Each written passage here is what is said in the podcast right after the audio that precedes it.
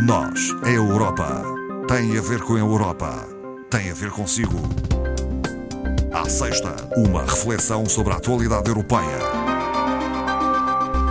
Hoje, eh, neste espaço dedicado aos temas da atualidade europeia, Falamos com Ana Rita Barros, é formadora do Centro de Informação Europeia Jacques Delors. Boa tarde, doutora Ana Rita Barros. Muito boa tarde, Ana Marta. Vamos eh, começar por fazer uma referência à presidência uh, rotativa do Conselho, exercida neste momento e neste primeiro semestre pela Suécia e as suas prioridades.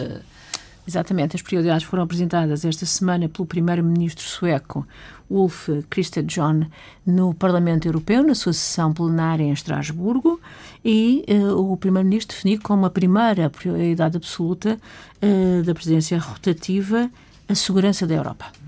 A segurança da Europa, uh, reforçada pela posição geopolítica que a União Europeia ocupa, e a necessidade de intensificar a cooperação entre os Estados-membros contra o crime organizado e para a definição de uma política migratória comum que já andamos há tanto tempo eh, à, à, espera do consenso entre Estados. Tem sido difícil. Uh, muito difícil, mas que é cada vez mais necessária porque, apesar do conflito na Ucrânia, essa questão dos migrantes uh, não terminou, pelo contrário, Sim. até se intensificou, um, não é? Há uma maior pressão. Pressão uh, nessa zona, mas não deixou de haver as questões do Mediterrâneo, não é? Uhum. Que nós bem conhecemos. O Primeiro-Ministro veiculou também a importância das empresas europeias serem competitivas, eh, exatamente para atuarem num mercado cada vez mais exigente a longo prazo, quer na economia verde, quer na economia digital. Uh, definiu também uh, a manutenção dos valores europeus fundamentais como uma das questões que os países candidatos aspiram eh, na integração nesta democracia liberal que é a União Europeia. E destacou como o seu conceito de democracia liberal sendo a conjugação eh, da soberania dos cidadãos com os direitos individuais. Às vezes, umas questões que não são fáceis de conciliar. Eh, e diz que é exatamente isso que distingue o projeto europeu de outras instituições internacionais. Focou também a inovação, as oportunidades de emprego Uh, e o asilo como uma das políticas que têm que ser também, uh, enfim, equacionadas e repensadas neste semestre. O foco numa política social forte, exatamente para proteger uh, os casos mais vulneráveis, também foi focado pelo Primeiro-Ministro, de forma a garantir não só a proteção dos mais desfavorecidos, mas também um mercado único uh, a funcionar, o mercado único esse que faz agora 30 anos, que Sim. começou a funcionar nos seus vários aspectos, porque estas aberturas têm sempre as suas partes, enfim, uh, menos boas em, em determinados aspectos. Uh, e foram estas as prioridades definidas na, pelo Primeiro-Ministro na semana de Estrasburgo. O Parlamento Europeu elegeu um novo vice-presidente. Exatamente, em substituição da eurodeputada grega Eva Carial. Envolvida num caso. Num caso é que já se chama Qatar Gate. e que eh, exatamente foi afastada a 13 de dezembro passado, portanto agora sucede-lhe Marc Angela, do Partido Socialista e Democratas uh, do Luxemburgo, e que foi eleito esta semana à segunda votação, porque é preciso maioria absoluta, à segunda votação, como vice-presidente eh, do Parlamento Europeu. O Parlamento Europeu tem 14 vice-presidentes. Eh, este membro do Parlamento Europeu irá ocupar a quinta posição das 14 vice-presidências, elas são sequenciais, hum. são ocupadas por posição. Eh, os vice-presidentes têm um papel muito importante, além de substituírem ou poderem substituir a presidente no caso da sua ausência, têm delegações de competências que a presidente lhe dá nas mais diversas áreas específicas. Uhum. Além disso, formam parte de um borro do Parlamento Sim. Europeu, que tem a sua responsabilidade às partes administrativas e financeiras e orçamentais do próprio Parlamento. Um Portanto, gabinete. Um gabinete, sim, um gabinete próprio.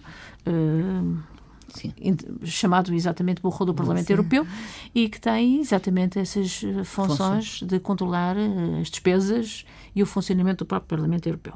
Outra notícia tem a ver com a adesão da Croácia ao euro. Ao euro. Passou a circular no dia 1 de janeiro bem sucedido, segundo os sim. últimos relatórios, sim. Porque aceite pela população? Diz que sim, que muito bem aceite pela população.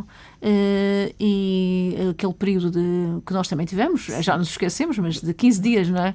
Sim. No dia 14 de janeiro, de dupla circulação das moedas, foi muito bem, uh, de facto, conhecido pelos uh, croatas que já até pagavam em cunas uh, croatas e já recebiam o troco em euros, euros logicamente. Uh, e pronto, a Croácia passou a ser assim o vigésimo país da zona euro.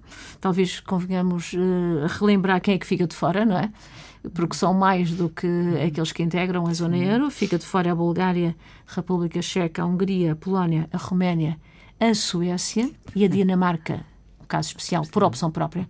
Uh, os outros por não cumprem os critérios. Uh, relativamente a esta adesão, agora a Croácia fica com uh, responsabilidades acrescidas, digamos assim. O Banco Central Croata passa a ser membro de pleno direito do Mecanismo Único de Supervisão, portanto, pode e deve supervisionar as instituições de crédito e financeiras em todo o espaço da zona euro, tal e qual como os restantes 19 membros da zona euro. além disso, eh, as instituições de crédito croatas, quer as localizadas em território de Croata, quer as sucursais ou dependências localizadas noutros Estados-membros da zona euro, passam a ter obrigatoriamente que cumprir reservas mínimas de um determinado montante. É a questão da segurança Sim. do sistema um, europeu. Este, esta semana, no princípio da semana, segunda-feira, reuniu o Eurogrupo em Bruxelas e a Croácia fez parte fez como parte. membro de pleno direito. Uh, direito e, portanto, agora uh, passa a ter um representante, um governador no uhum. Banco Central Europeu. Vai ser mais um a votar para a subida das taxas no próximo mês. Vamos falar do encontro em Davos, é sempre notícia e já está a decorrer uh, e reúne, enfim, empreendedores, CEOs de multinacionais, enfim, é académicos, cientistas, enfim, políticos também. Teve lá presidente do Parlamento, teve também presidente da Comissão. Portanto, é um ponto de encontro muito assinalado, mas este ano muito focado em dois aspectos. Uh, diminuir a importância da globalização. Quem diria? Quem diria? Quem diria? Uh, Passamos décadas a apostar na globalização. Que tem vantagens, como nós sabemos, mas principalmente focado em alguns aspectos que são importantes, que são o aspecto económico, de circulação dos produtos, e, enfim, e das implicações que isso tem para o cidadão relativamente e para os países é essa livre circulação e também um aspecto de segurança. Hum. Cada vez mais. Cada vez mais. A segurança está cada vez mais na ordem do dia. Uh, talvez recordemos aqui o título da conferência de Davos deste ano: Cooperação no mundo em, fragmenta, em fragmentação. Desculpem, vamos. Cooperação no mundo fragmentado. Uh, portanto, é sugestivo o, o título uhum. da conferência. Uh, no entanto, uh, este ano o foco da reunião esteve na Ucrânia. Uma vez mais. que teve uma representação forte a hum. nível também de empresários ucranianos, de legisladores e juristas, também de decisores políticos, enfim, um peso muito grande. Porquê? Porque reconstrução, reconstrução e fornecimento de armas neste momento. Aliás, foi dito o, o logo, digamos assim, da Ucrânia nesta reunião era compromisso já.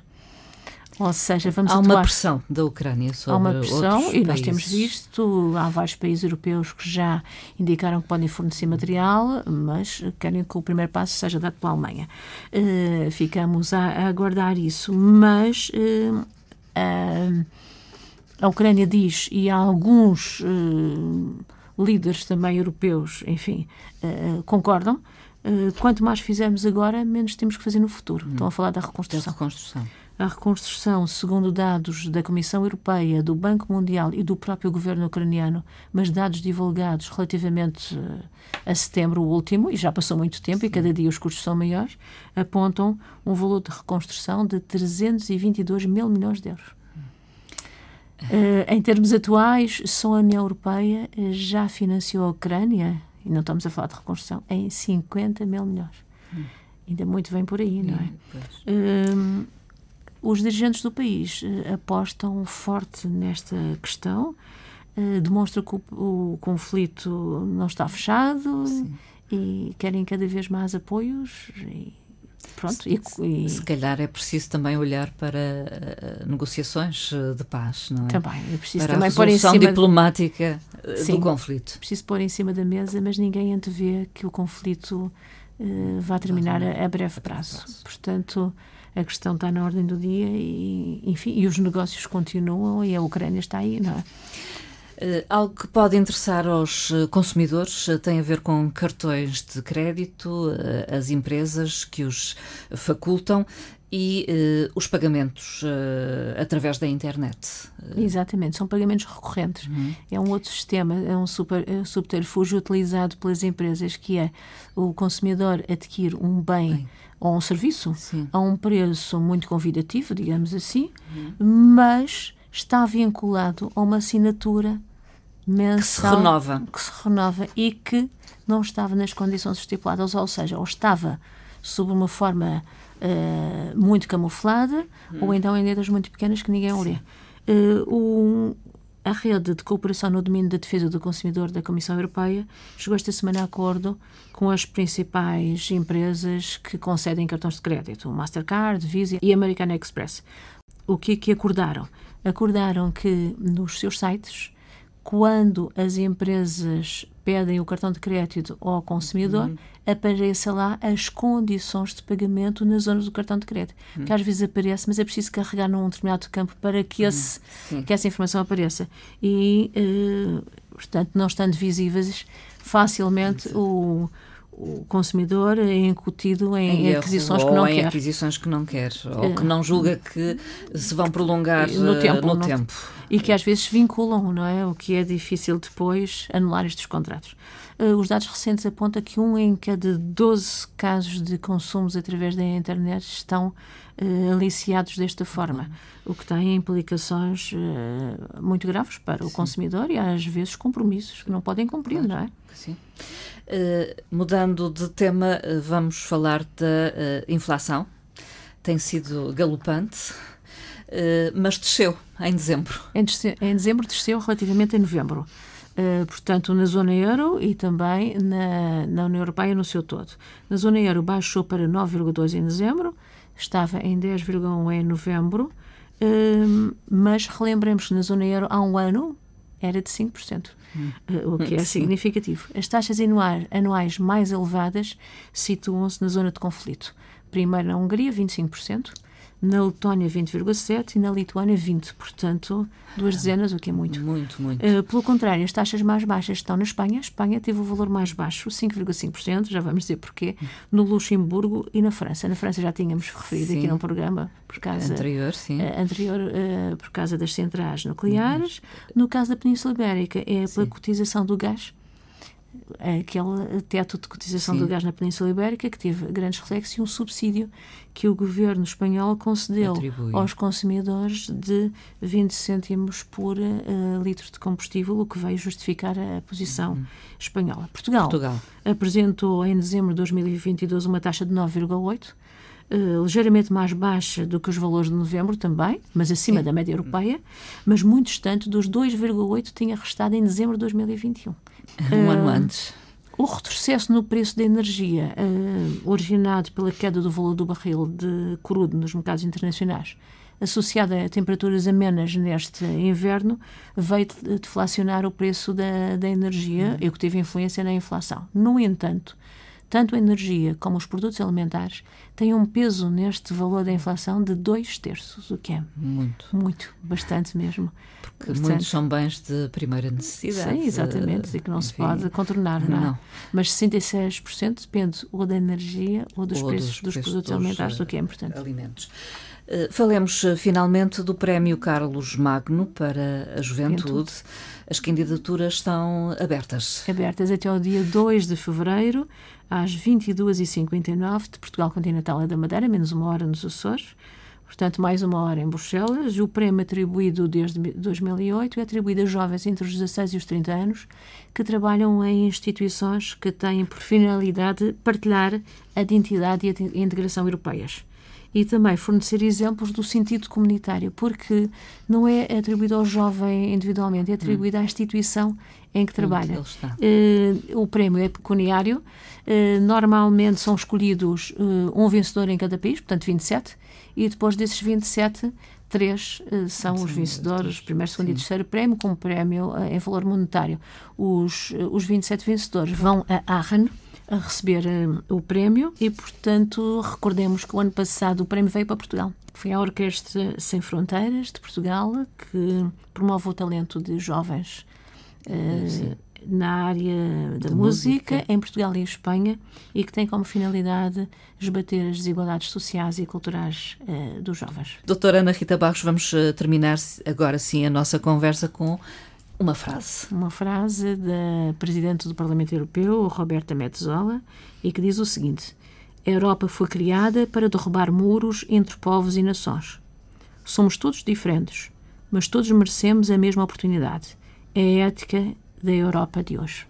Foi preferido num discurso de fim de ano e tem muito a ver com o aspecto que nós falámos há bocado do caso Qatargate. Doutora Ana Rita Barros, obrigada uma vez mais pela presença e Obrigado até breve. Eu, e até à próxima. Obrigada.